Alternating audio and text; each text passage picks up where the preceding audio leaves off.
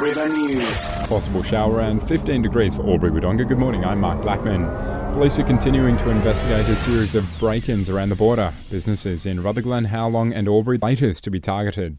It's the second time in a month the Rutherglen petrol station's been attacked. Police believing yesterday morning's crime sprees linked to other recent break ins around Baranduda, Chilton, and Yackandandah. The four thieves stole a car from Wodonga South, which was later found burnt out at Kookaburra Point near the weir. Anyone with information is encouraged to contact police. Mama's opening will be the biggest celebration Albury's ever seen. That's the word from Mayor Kevin Mack. October 2nd will be the official opening date, with international performers, live music, and of course public artwork to be on display. Jacqui Hemsley, the director of the Murray Arts Museum Albury, says the whole weekend's going to be massive. We're catering for about 20 to 25,000 people for the three days. Uh, we'll be monitoring uh, 500 people into the gallery at any one time. There'll be an in and outdoor. We're so lucky with this building that we can go through Dean Street and out through QE2 Square.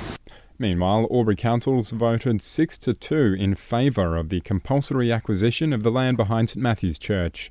Approval from the New South Wales Government must now be received, with Council hoping to own the portion of QE2 Square before the end of the year.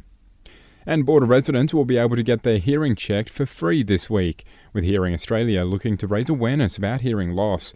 It's holding the first big Aussie hearing check, with tests available at the Australian Hearing Bus at QE2 Square today and Bunnings in Wodonga tomorrow. Senior audiologist Jeanette Thorburn says hearing loss can have a big effect on our lives it means that they're missing out on a lot of things. They're missing out on, you know, sometimes even the punchline. Now to sport, a one-goal thriller at the Albury Courts in O&M netball over the weekend. A massive home crowd cheering the Tigers home for the tight upset victory over Yarrawonga. It means the Bulldogs are now a game clear heading into the final round after Wodonga had a win over Wangaratta, 75 to 51. Plenty of goals for Lavington also, 73 to Wang Rovers 34, while North Albury and Wodonga Raiders also won their home matches.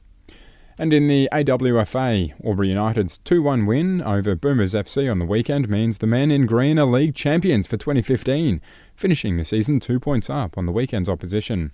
Meanwhile, in the women's, Albury City had already taken out the minor premier's position before the weekend, but still didn't let up against Wodonga Diamonds, the final score 7 3. That's the latest border news and sport.